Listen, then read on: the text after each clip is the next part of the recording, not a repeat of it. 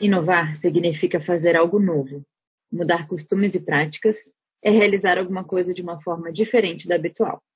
E hoje em dia, inovação é praticamente um sinônimo de tecnologia. No meio médico e, sobretudo, na radiologia, vivemos em constante contato com novas tecnologias, ideias e soluções para tarefas que antes realizávamos de forma muito mais braçal e dispendiosa. Mas como podemos, dentro da nossa rotina corrida de trabalhos e estudos, ainda arrumar tempo para inovar? Onde eu busco as informações? Como eu começo?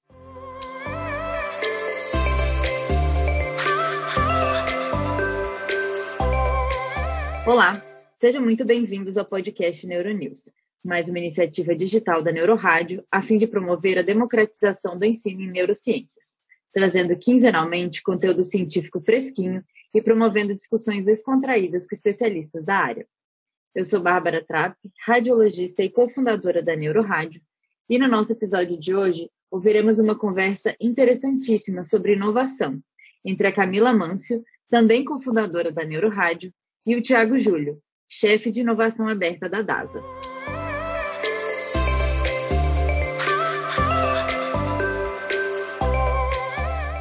Bom, hoje nós estamos aqui com o Tiago Júlio.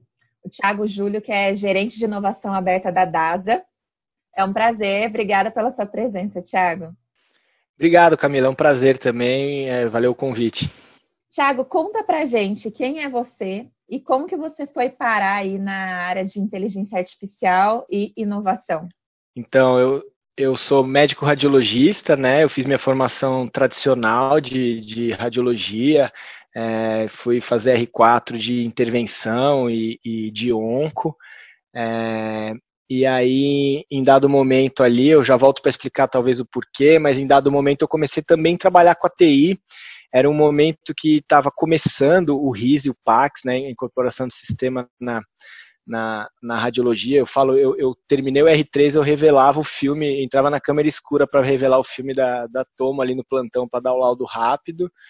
E aí, um, dois anos depois, no mercado, já tinha as primeiras implantações de Pax, né? Então, eu gostava de tecnologia e eu comecei a trabalhar, entre aspas, com aquilo também, né? É, um pouco no dia a dia de trabalho, primeiro como radiologista usuário, tentando melhorar o sistema, e aí também um pouco na parte acadêmica, eu fui descobrir que existia a informática em radiologia, a Inforrad, né? Existia informática médica, informática clínica maior que isso e, e também comecei a estudar isso ali como, como é, estudo mesmo. E aí eu juntei meio que as duas coisas e vi que isso ali poderia ser até uma diversificação de carreira, né?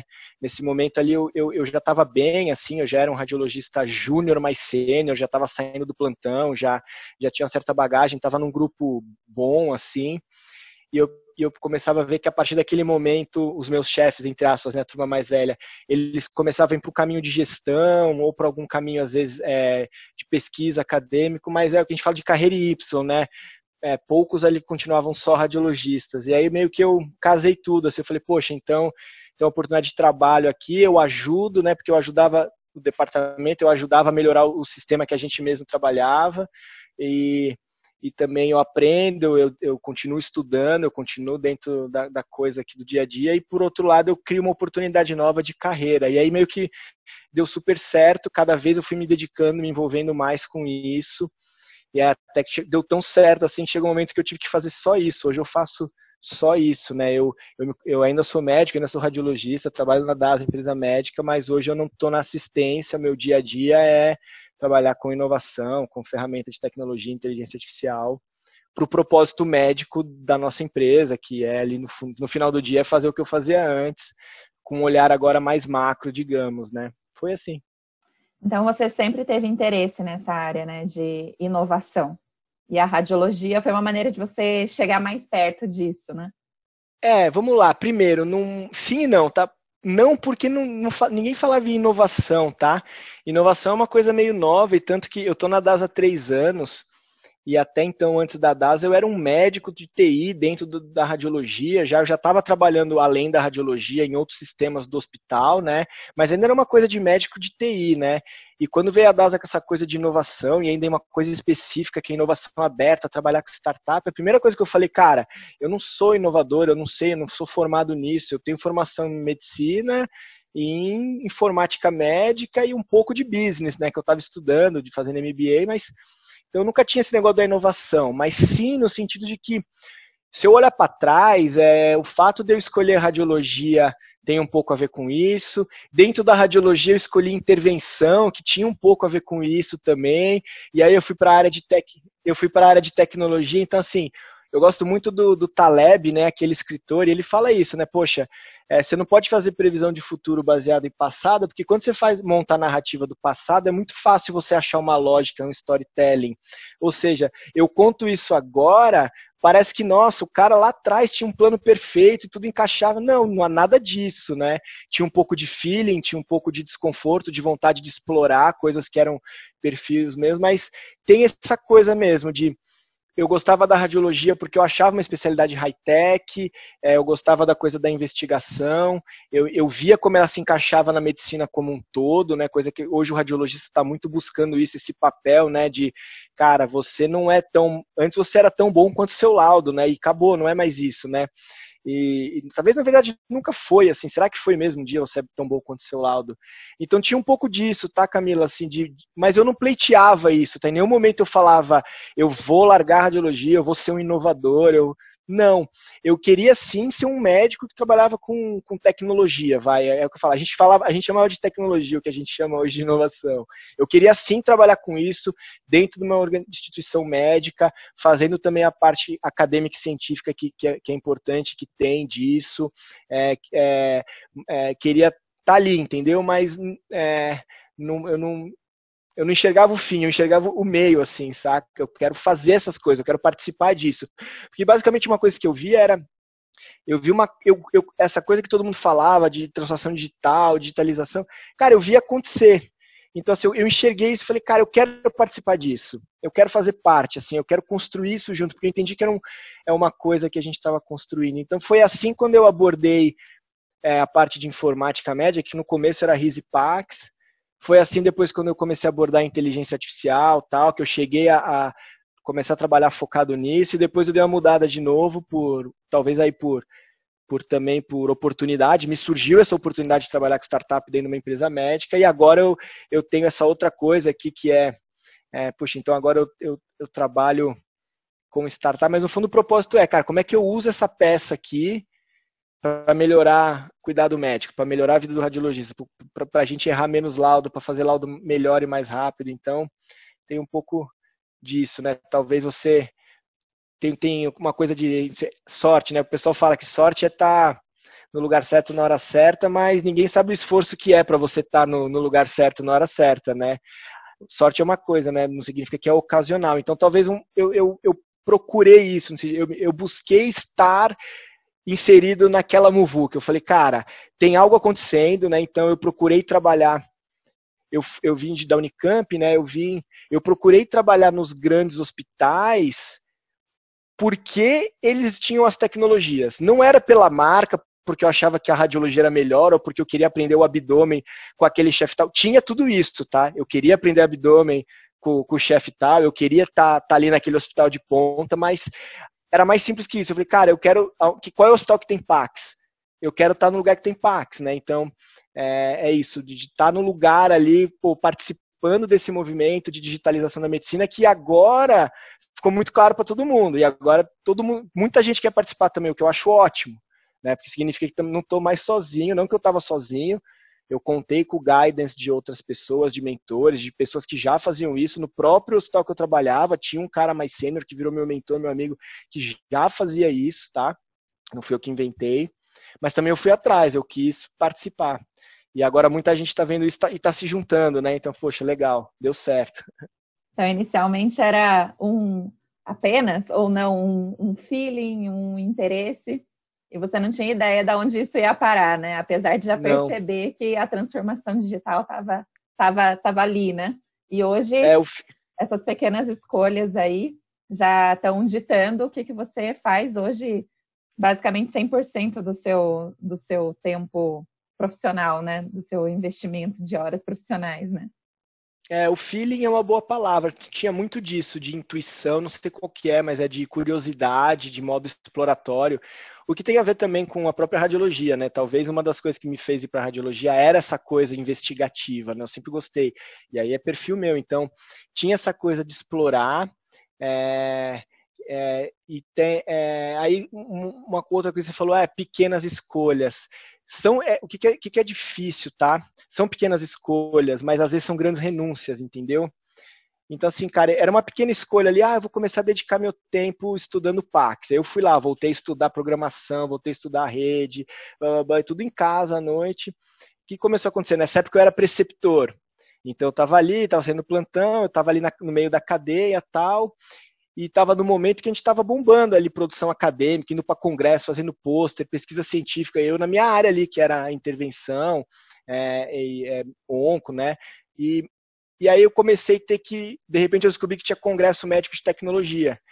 Então, assim, meu pôster já não ia mais para o RCNA, no caso, não ia mais para a JPR, ele começou a ir para outros congressos e tal. E eu, o foco do meu estudo começou aí. Chegou uma hora que literalmente eu via, e a gente chegou a trabalhar junto meio nessa época, e, e, e, talvez faça sentido para você que eu começava a ver, pô, eu era preceptor e falei, cara, meus residentes estão ficando melhor que eu.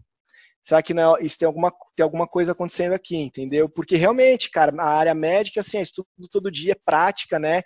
E eu competi a tempo, né? Então não dá para eu falar que eu me desinteressei. Mas por outro lado, eu, eu, também trabalhava em hospital de alta performance, sempre trabalhei alta performance, alta complexidade, público AAA, todo nível de exigência máximo. Sempre gostei disso também. E aí eu comecei a falar, cara, não dá. É, não dá, meu, porque é, seria igual pro radiologista o cara querer ser. É diferente do cara ser o generalista, tudo bem, mas o que não dá é pro cara ser o especialista em tudo, né? O cara só vai ser especialista em neuroabdômen. Você pode ser um bom generalista, e é, e é muito legal. Isso tem um monte de cara bom generalista. Agora, especialista só consegue ser um. Então, são grandes renúncias às vezes, Camilo, que, o que talvez seja um impeditivo para que outros médicos, outras pessoas sigam esse caminho, entendeu? Porque eu recebo muita gente falando, pô, Tiago, eu quero trabalhar com isso, aqui, mas, pô, eu não tenho coragem de não fazer o R4 da minha especialidade, ou eu não tenho coragem de sair do plantão lá para gastar tempo num projeto de inteligência artificial, por exemplo porque a, gente brincava que é algema de ouro, né? Você tá ali, você tá. Se você continuar naquele plano, vai dar certo. Quando eu comecei a entrar nessa, meus pares ali, os amigos falavam, Thiago, por que você vai fazer isso? Porque é meio que garantido, sabe? Que você sabe que você vai. Você tá ali, daqui a você tá no plantão, daqui a pouco você tá ali de assistente, daqui a pouco. É meio que. Se você não pisar na bola, você tem uma carreira ali, né? E. É, então tem, tem renúncia aí. Então aí talvez seja uma, um, um, uma coisa para a gente resolver como classe médica, tá? é tipo, como que a gente resolve isso, como que a gente dá oportunidade para outras pessoas, sem que o cara também tenha que se jogar, que nem o Thiago jogou, porque no fundo eu tive que me jogar, eu não tinha outra alternativa.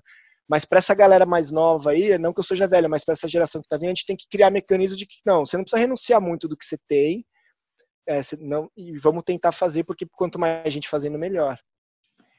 E para essas pessoas aí que te procuram e que talvez estejam ouvindo a gente agora, como que você acha que essas pessoas poderiam aprender mais sobre esse assunto? Seja a pessoa que quer ser empreendedora, montar a sua própria startup, ou a pessoa que quer iniciar a inovação dentro do ambiente da instituição em que ela trabalha. Tem alguma Bom, dica?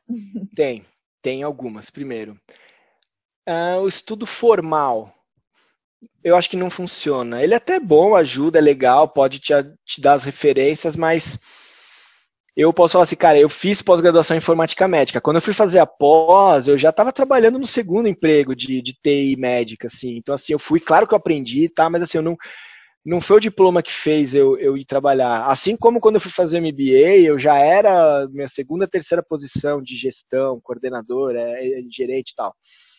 Eu não acho que funciona muito. O que funciona é sim estudar, não significa que não é para estudar eu acho que hoje em dia, cara, o autodidatismo funciona prevail, né? E a gente que é médico é muito bom disso. Então, cara, vai estudar aí, YouTube, é, educação formal nesse formato de microlearning. Então, assim, cara, eu, eu aprendi muito do que eu sei no, nos primeiros dias do Coursera, IDX.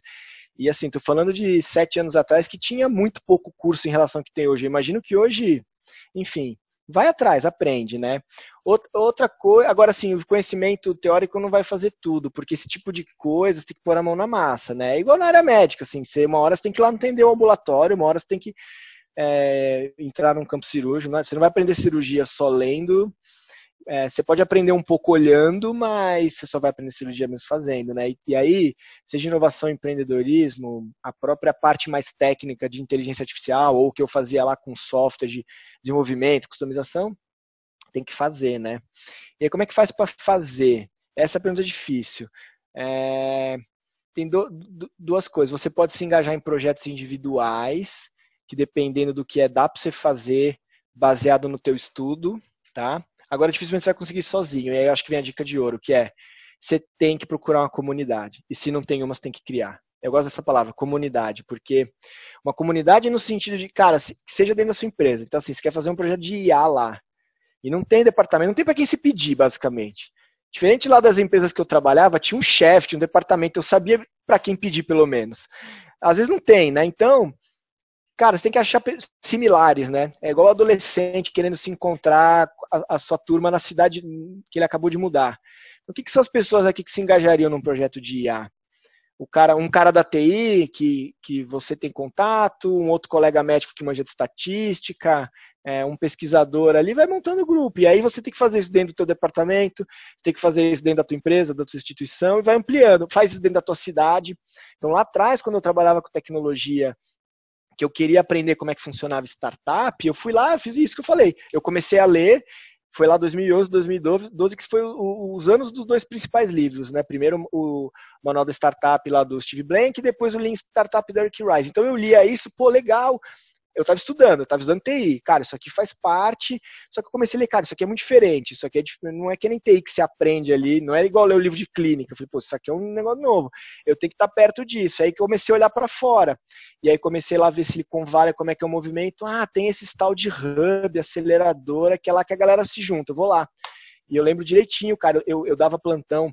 Apesar de eu ser mais sênior, eu fiquei bastante tempo no plantão noturno por uma escolha própria, até porque a gente foi montar uma unidade, então tinha um propósito, enfim. Mas basicamente eu lembro que eu tinha um day off, porque eu trabalhava madrugada, então eu lembro que a quarta era day off. O que, que eu fazia nesse day off? Né? Eu descansava, né, dependendo de como com hard foi o plantão, e eu ia para esses hubs, eu ia para o Cubo que eu trabalho hoje, eu ia para na época não tinha o Google, mas eu procurava esses espaços para estar tá perto, para aprender. É, estando dentro, né? E uma vez lá eu comecei a chegar ao mecanismo e, pô, como é que eu construo com esses caras? Então eu comecei a ver, eu queria aprender com eles e eu tinha algo a oferecer. Porque eu comecei a ver ali, pô, um médico que via dentro de, um hospital grande, que conhece de tecnologia, pô, as, as, poucas startups de saúde que tinha, todas queriam falar comigo porque eu era um, eu era um recurso bom. Eu, aí eu comecei a enxergar isso quando você começa a construir, entendeu? Então, acho que eu daria essa dica, Camila. Procura a sua comunidade, se não tiver, se esforça para criar uma, que pode ser ali na sua empresa, na sua cidade, através desses hubs de inovação, é, concursos de startup, Startup Weekend, Hackathon, tá? É, eu acho que essa é uma, uma melhor dica, assim. Aprenda sozinho, mas com os outros, entendeu? Uhum. Botando a mão na massa, com Exato. contatos, né? Procurando pessoas, procurando similares. É... E, Tiago, esse assunto é um assunto bastante difícil. A gente já falou aqui dessa palavra de inovação, inteligência artificial, várias vezes. Conta para mim qual que são os tipos de inovação e onde que cada uma se encaixa melhor. e assim, o que, que inclui? O que, que inclui inovação? É, então, essa pergunta é bastante simples e bastante complexa, porque ela tem várias respostas, né? Quando eu fui começar a estudar inovação, quando eu fui virar o cara de inovação, igual então igual quando eu fui virar o médico de medicina, quando eu fui virar o cara lá da TI do ITI, depois eu comecei a virar gestor, eu estudei gestão, falei, cara, deixa eu estudar esse tal de inovação. Então, assim, existe teoria, né? Existe, digamos, a parte acadêmica, existe coisas de inovação que você lê em livro, tá?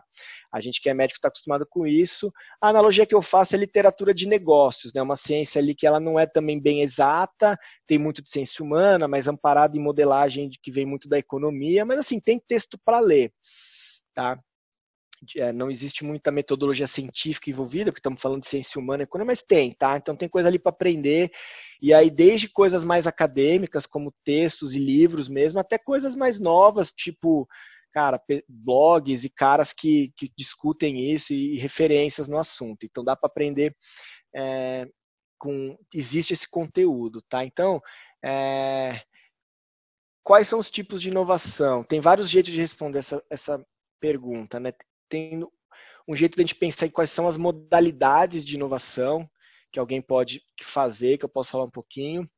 E tem outra, outra análise que a gente pode fazer, cara, é mais conceitual. O que, que é inovação, o que, que faz. Né? Quando a gente avalia o que, que é inovação do ponto de vista até de negócio, de geração de valor, é, é, tem, tem, um framework que divide inovação em inovação incremental inovação disruptiva. Né? Inovação incremental seria aquilo que você faz cada vez mais e melhor. Né? Então, assim, é, pensa o Pax entrando na radiologia é uma inovação incremental, porque cara, ah, mudou pra caramba, mudou, mas assim, cara, o radiologista está fazendo a mesma coisa, está fazendo mais e melhor, né? Isso é uma coisa bem característica quando você vai estudar tecnologia de automação de tecnologia. E não é tecnologia computador, tecnologia de máquina já era isso. Quando você bota alguma máquina para fazer um trabalho humano, a ideia é você ter padrão, repetição, não errar e fazer mais, né? Ser mais eficiente, tá? Então tem um pouco disso, né? Então, poxa, eu quero fazer mais e melhor. Hoje se fala muito de um outro tipo de inovação, que são as inovações disruptivas, que é, é uma coisa que não é fazer mais e melhor, é fazer totalmente diferente e de modo até que ela cabe com aquela inovação pregressa. E a gente está falando muito de modelo de. Às vezes não é a tecnologia, é modelo de negócio, é, é, é, às vezes é timing mesmo da sociedade, né? E aí tem os exemplos clássicos lá do tipo, sei lá, Netflix, Blockbuster, é, Airbnb, os hotéis, Uber e os táxis, tal. Ou seja, meu, é um cara que veio de fora, ah, tipo assim, ninguém tava olhando para aquele cara, ninguém tava monitorando e apareceu lá, veio de outro setor, né? Veio de outro setor e tirou a gente do negócio e não deu tempo, né? Então, parte do que eu faço na DAS hoje, que é inovação aberta, que daí entra na coisa da modalidade de inovação. Quais são as modalidades de inovação? Você pode ter P&D, que é a mais clássica, né? A empresa paga para desenvolver produto e desenvolvimento. Você pode ter o, as aquisições, né? Muito antigamente, cara, quer inovar, vai lá e compra uma empresa, né? As, as empresas de tecnologia faz isso. Ela compra uma empresa inteira para entrar num outro mercado, né? Então, as aquisições é uma forma de inovação investimento em startup, né, o venture capital, corporate venture capital é uma forma, incubação é uma forma, aceleração é outra forma, é, inovação aberta é uma forma, é uma modalidade, né, que basicamente a inovação aberta é é o oposto do P&D interno. Então, você tem um braço lá de desenvolvimento interno e você tem um braço de, peraí, tudo bem, a gente pode ter, da onde veio isso, né? É, começou a ficar muito caro fazer pesquisa e desenvolvimento dentro das empresas. Pega a indústria farmacêutica que a gente conhece bem. É cada vez mais caro fazer uma droga nova, uma vacina nova.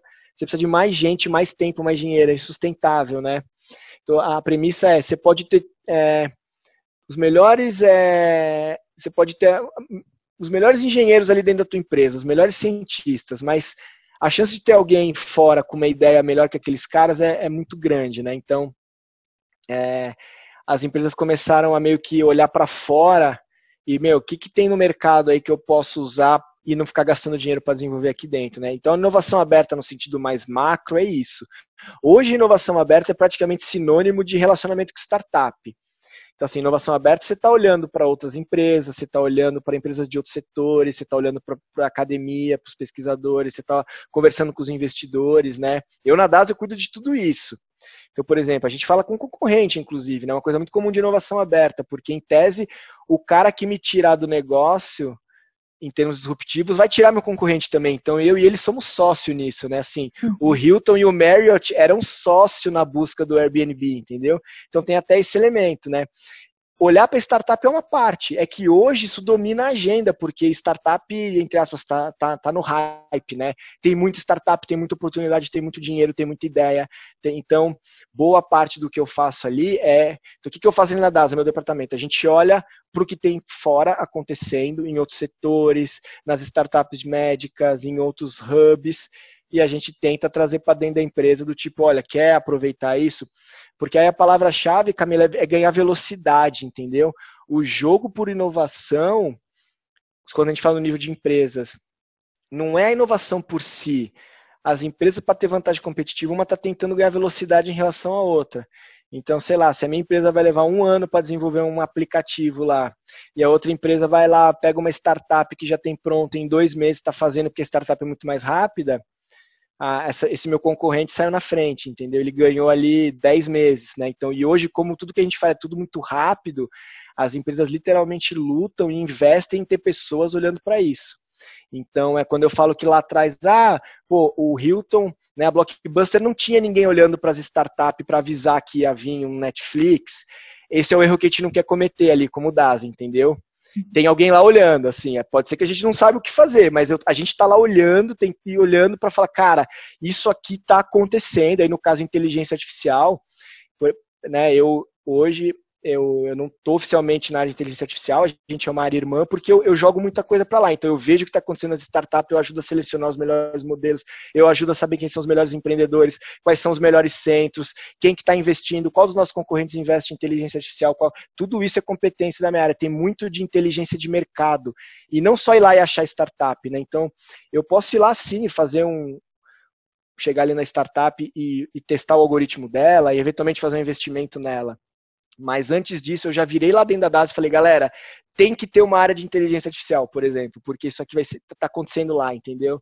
Então é, é, um pouco disso. Essa é a parte que, que é difícil de ver, que não é muito clara para as pessoas e, e, é muito estratégico. Então é uma coisa pequena, mas é altamente estratégico nos dias de hoje, entendeu?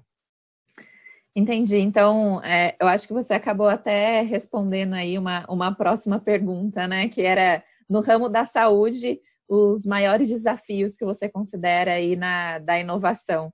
Então, você falou dessa questão da estratégia, da velocidade também, né? Além da ideia, que imagino que deva ser uma das coisas mais difíceis, você ter a estratégia de saber escolher startup, de escolher com quem você vai se relacionar. Então, e essa questão da velocidade também, né?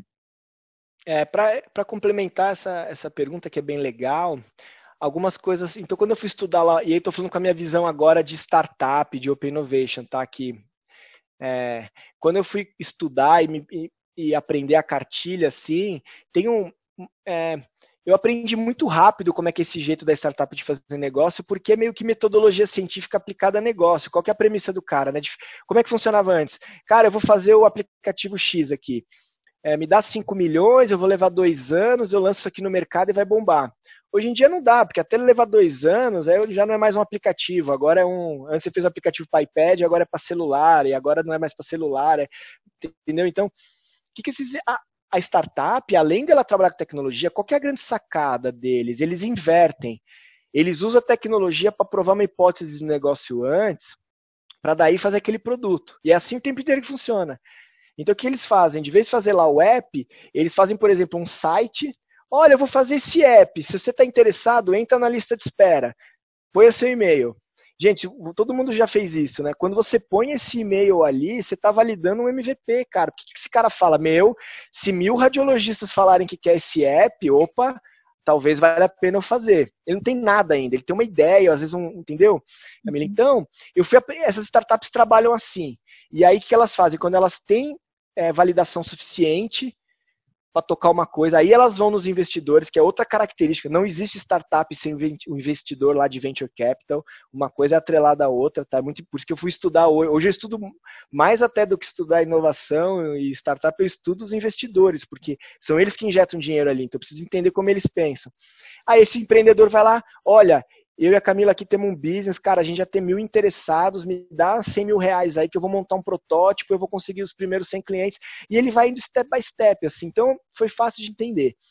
É, bom, quando eu fui ver daí para saúde, e aí eu fui tanto conhecendo alguns empreendedores de saúde, acompanhando eles, eu virei mentor, advisor, eu cheguei até a ser investidor de alguns. É, eu fui ver, e aí também pensando como médico, que sempre fui, né? Eu também era médico, trabalhei 15 anos dentro do hospital, é, faz pouco tempo que eu saí, eu fiz pesquisa. E eu falava, cara, não encaixa, né? Não encaixa. Esse playbook da startup não encaixa no health, porque, cara, aqui é uma coisa de alto risco, né? O mundo das startups e do, do venture capital é um mundo de alto risco. E a gente na saúde é o quê, cara? A gente é treinado para zero risco. Não tem risco, não tem risco dentro do hospital. Vou fazer intervenção, cara, é zero risco, entendeu? First do no harm, né, cara? Então, e tem vários mantras aí do, do playbook da startup que é difícil na saúde. Um mantra do Silicon Valley que é o fail fast. Não, aprende, se aprende no erro. Tá, mas e aí, como é que você vai errar com, com medical device, né? Como você pode se dar o luxo de errar um produto de saúde? Então, essa premissa não vale. Outra premissa de, de, do Silicon Valley, fake it till you make it, né? É isso que eu falei, não precisa fazer o produto, finge, cria um website, né? E a gente, como é que você finge uma coisa na saúde que você precisa validar de verdade, né? E aí a gente vê o case lá da Teranos, né? Elizabeth Holmes. Aquilo ali é, é, é, é a mostra do que por que não dá para fazer fake it till you make it na saúde. Você vai literalmente para cadeia né? Ela não foi ainda, mas talvez vá. Então é aí é que é, então tem esse ponto aí. Então, Camila, é, hoje parte do que eu faço é ajudar esses empreendedores, essas startups, a usar aquilo que eles sabem, mas também entendendo que o setor de saúde é diferente, né? Porque, como eu disse, né, é um setor que não aceita risco, é, é, o hospital, ambiente hierárquico, militar, coisa que a startup é o oposto disso, é uma coisa ágil, se movimenta. Então, eu tento ajudar isso. Pô, legal, galera das startups, vocês têm uma coisa aí muito legal, mas o setor de saúde não é bem assim que funciona. Deixa eu ajudar vocês a entrar aqui dentro. E eu faço a mesma coisa dentro da empresa. Eu falo, ó, galera, para a gente receber esses caras, a gente tem que mudar algumas coisas, que inclui mindset, inclui alguns processos, algumas umas formas de pensar a tecnologia sem perder as premissas ali de segurança, né, de, de, de qualidade, enfim. É bem, é bem difícil, mas é, tem bastante coisa para fazer ainda. E, Thiago, você comentou que boa parte aí do, da sua vida você trabalhou em hospitais de alta performance e tudo mais. É, você saberia dizer como que é a inovação na, na saúde brasileira na rede pública e na rede privada? É, pois é. É, eu acho que é, provavelmente não tenho, não estou falando aqui baseado em dados, estou falando empiricamente, mas dá para dizer que o setor privado leva vantagem aí, tá? É, agora existem bons e ótimos cases de inovação do setor público, a gente pode falar disso. E se você olhar para o privado também, não, não é o privado, não é homogêneo. Então, eu quero dizer é que é bem heterogêneo, tá? Quando a gente fala de inovação, e mesmo quando a gente fala de informatização do setor de saúde, tá? Bem mais básico que isso. É muito heterogêneo, entendeu? Mesmo se você pega, ah, São Paulo tem, em, em, sei lá, no Amapá não tem. Mesmo se você pega em São Paulo, você tem um hospital altamente é, é, digitalizado, com processos, qualidade, inteligência artificial. Você atravessa a rua, tem uma clínica ali que o cara tem um computador com Windows pirata e malemar tem um prontuário eletrônico. Essa é a realidade. Então, assim, também não precisa pensar só na área, na área rural, tá? É heterogêneo até dentro da cidade de São Paulo, tá? Então, é, de modo geral, o setor ainda precisa é, a gente tem ilhas que estão muito na frente, aí até no setor público a gente tem alguns exemplos, aqui em São Paulo também, mas também o, a gente tem que, tem que dar uma homogeneizada, ou seja, tanto o público quanto boa parte do privado que ainda está, digamos, eu, eu, brinco que eles estão na, é, lá no Cubo, né? Todo mundo fala saúde 4.0, agora já estão falando de saúde 5.0, e às vezes eu falo, gente, calma, a gente precisa do saúde 1.0 ainda, em vários lugares. Tem muita clínica de radiologia que nem Pax ainda tem. Os caras estão no 1.0. Tem gente que tem, sei lá, tem hospital que nem prontuário eletrônico tem. Isso é saúde 1.0. Calma lá, né? Então acho que esse é um jeito de ver. De novo, é, reforço o que eu falei agora há pouco. Tem muita coisa para ser feita ainda. Então, por mais que é, é importante o que as startups fazem de inovação, de high-tech, cara, tem um trabalho de base para ser feito. É praticamente um saneamento básico de, de, informatização do setor de saúde, porque senão também, se você não tem um setor minimamente informatizado, é, as startups não conseguem operar em cima dele, então também não vai ter nem geração de novas oportunidades, entendeu, Camila? Hum. Imagino que o, o DataSUS, né? O DataSUS é bastante antigo já, né? E ele seja um bom exemplo do, do uso da inovação, né? Dessa informatização aí na rede pública de saúde, né? É, o DataSUS é, é uma das ilhas de excelência técnica aí do, da esfera pública, faz um bom trabalho, Conheço muita gente lá, é, são bons, é, têm propósito, assim, estão alinhados. É, o, o chefe lá agora, inclusive, é um, um, cara próximo nosso aí que já, já tive a oportunidade de trabalhar com ele algumas vezes, é uma pessoa incrível. É, E, e, certamente é não só o DataSUS, mas assim, a gente evoluiu muito nos últimos anos, apesar de que eu sempre acho que dá para evoluir mais. Mas o, o, Brasil hoje ele tem uma política, um plano de saúde digital que foi já pactuado e desenhado. É, a gente já tem alguns pactos de, estou falando bem coisa técnica assim, mas a gente está bem acertado no nível é, macro de, em termos de padrões de interoperabilidade, regras, é, protocolos. Então, assim, tem um arcabouço e uma turma boa aí. O que falta, que vem da mesma esfera pública, é puxar isso, entendeu? Então a sensação que eu tenho é que, cara, tá lá, precisa é um governante, um legislador, alguém que vai lá e resolve. Não, então faz, porque tá na mesa ali, dá para fazer e, e, fazer junto com a iniciativa privada também, né? Porque isso é não dá para separar, né? Também essa coisa de pensar no público isolado e também não é assim, né? Então tem bastante coisa aí para fazer e eu acho que você citou um bom exemplo aí. Mas tem outros, tá? Mesmo no mesmo no, no SUS e, e, e no nível governamental. E você comentou aí que tem muitas coisas ainda a serem feitas, né? E diante de tudo que você vive, que você estuda, é, essa também eu acho que é uma pergunta difícil. Como que você acha que a gente vai estar em termos de inovação aí em cinco anos? A sua vida vai estar daqui cinco ou daqui 20 anos? É mais ou menos uma mesma pergunta que a gente fez pro, pro Felipe Kitamura. eu, eu acho que vai estar igual. Sabe por quê? Um jeito fácil de responder. Eu acredito realmente assim, a tecnologia, a gente vê isso muito com a inteligência artificial, né? É, você vai, você olha para ela, parece uma coisa que vai vir, que vai mudar, mas de repente ela some, né? Quando você incorpora ela, ela some. Cara, eu vivi, eu vivi isso com o RIS-Pax, eu cheguei a ver assim as, as pessoas ameaçadas pelo Pax. Igualzinho fala com a inteligência artificial, tinha chefe lá um pouco mais velho que falava, não, isso não é para mim, fica tranquilo. Aí, cara, tá lá e o cara nem percebeu, entendeu?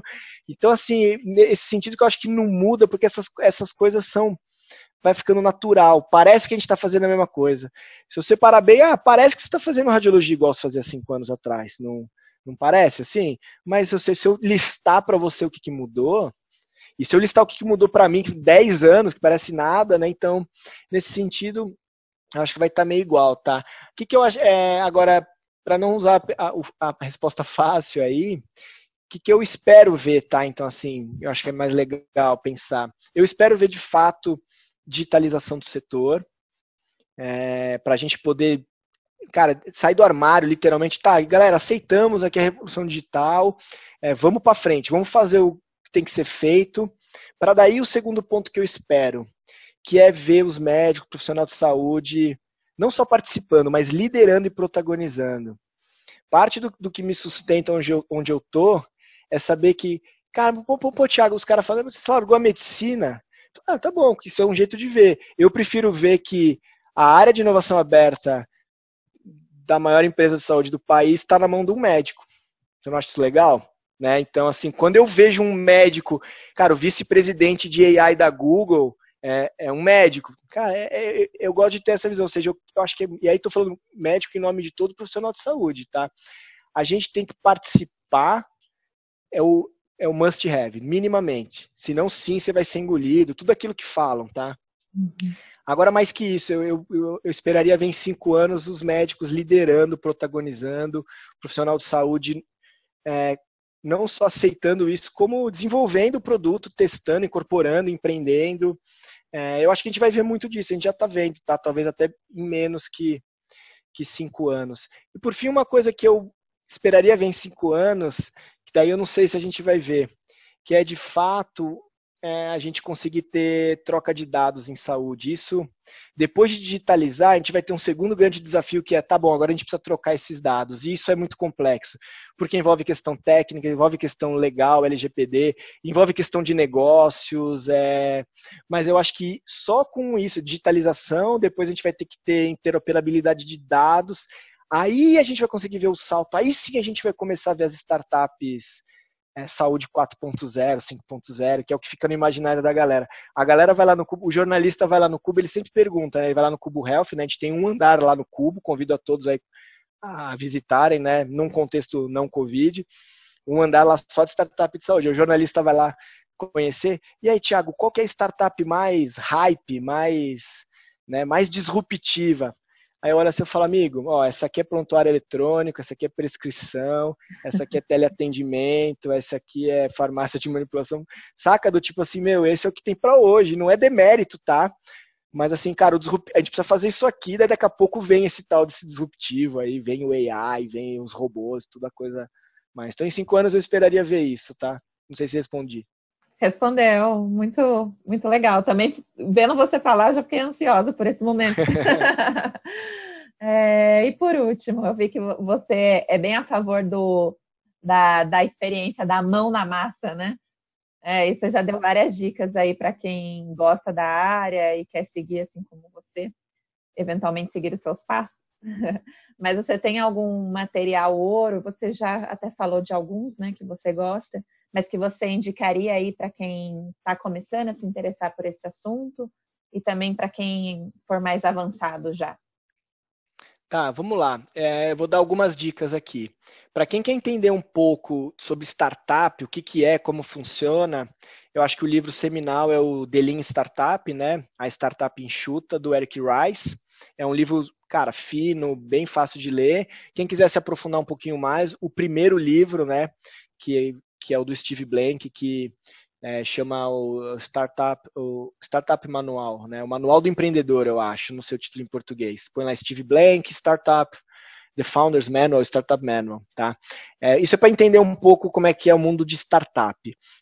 Para entender um pouco o mundo de inovação aberta, inovação corporativa, é, eu recomendo, tem o um livro do Eric Rice também, o segundo livro dele, que chama The Startup Way, em português é. não lembro, mas é o segundo livro. O primeiro é a capa azul, o segundo é a capa vermelha.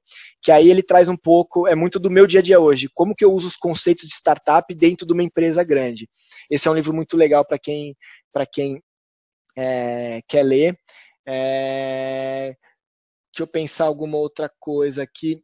Alguns podcasts, eu acho que podcast é conteúdo muito legal para entender esse mundo. Então tem o podcast da aceleradora ACE, o Growthaholics, que é, que é um podcast que dá para ter um pouco da visão. E tem um podcast que eu gosto de um fundo de investimento que é a Astela, que eles entrevistam os empreendedores. Então, para conhecer um pouco o lado do, do empreendedor, assim, eu acho que é, que é muito bacana. Acho que tá bom, acho que já dei algumas dicas. Uma outra dica que não é uma referência, mas é para que é para terminar que eu acho legal, é buscar é, projetos, coisa para fazer. Então, assim, por exemplo, tem muita startup que, adora, que adora, adoraria contar com as horas de algum médico para algum projeto, é, mesmo na área acadêmica. Então, eu, eu, falo isso muito na DASA, falava isso lá quando eu estava no, no, HC também, nos outros hospitais. Falava, gente, você já vai fazer um pôster aí, você já vai fazer um paper, por que, que você não faz um de AI aqui comigo? Dá na mesma, é até mais legal. Então, hoje a gente está vendo os pesquisadores, eles Estão fazendo de novo, não mudou nada, Camila. Ele já fazia pôster, só que agora ele está usando machine learning no pôster, está usando analytics, é data science. Então,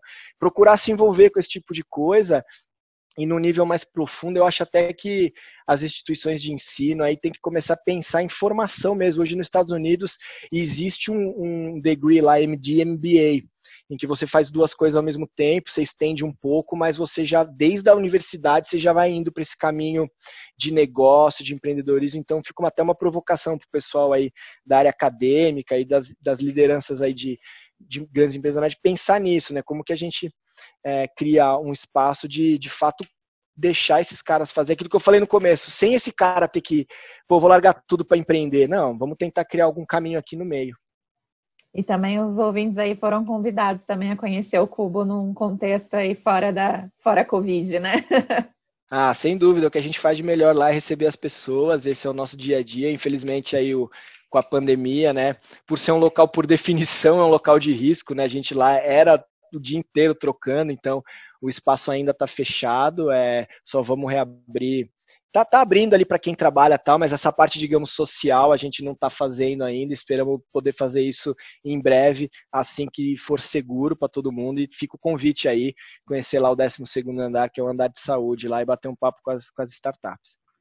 Mas, deixa eu dar uma dica, outra dica, acompanhar também o conteúdo do Cubo, tá? Então a gente tem tanto conteúdo genérico de empreendedorismo, pode acessar o site do Cubo, o YouTube do Cubo, quanto a gente tem também conteúdo específico de empreendedorismo, inovação e saúde da nossa vertical lá, que é o Cubo Health. Então a gente tem uma newsletter, a gente tem é, é, mídias sociais, a gente tem eventos, meetups também, é, então a, procura a gente aí nas mídias sociais aí, que é uma, uma fonte legal de de, como eu disse, né, procura uma comunidade. Aí hoje a gente está tentando criar a comunidade online, ou seja, você não pode ir no cubo fisicamente, mas por outro lado, se você está longe de São Paulo, a gente consegue dar um pouquinho de cubo aí para a turma aí. Muito legal, Tiago. Muito obrigada pela sua participação com a gente. Ficamos muito felizes.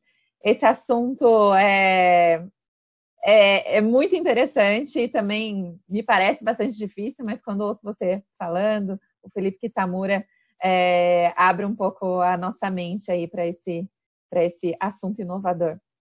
Muito obrigada mais uma vez.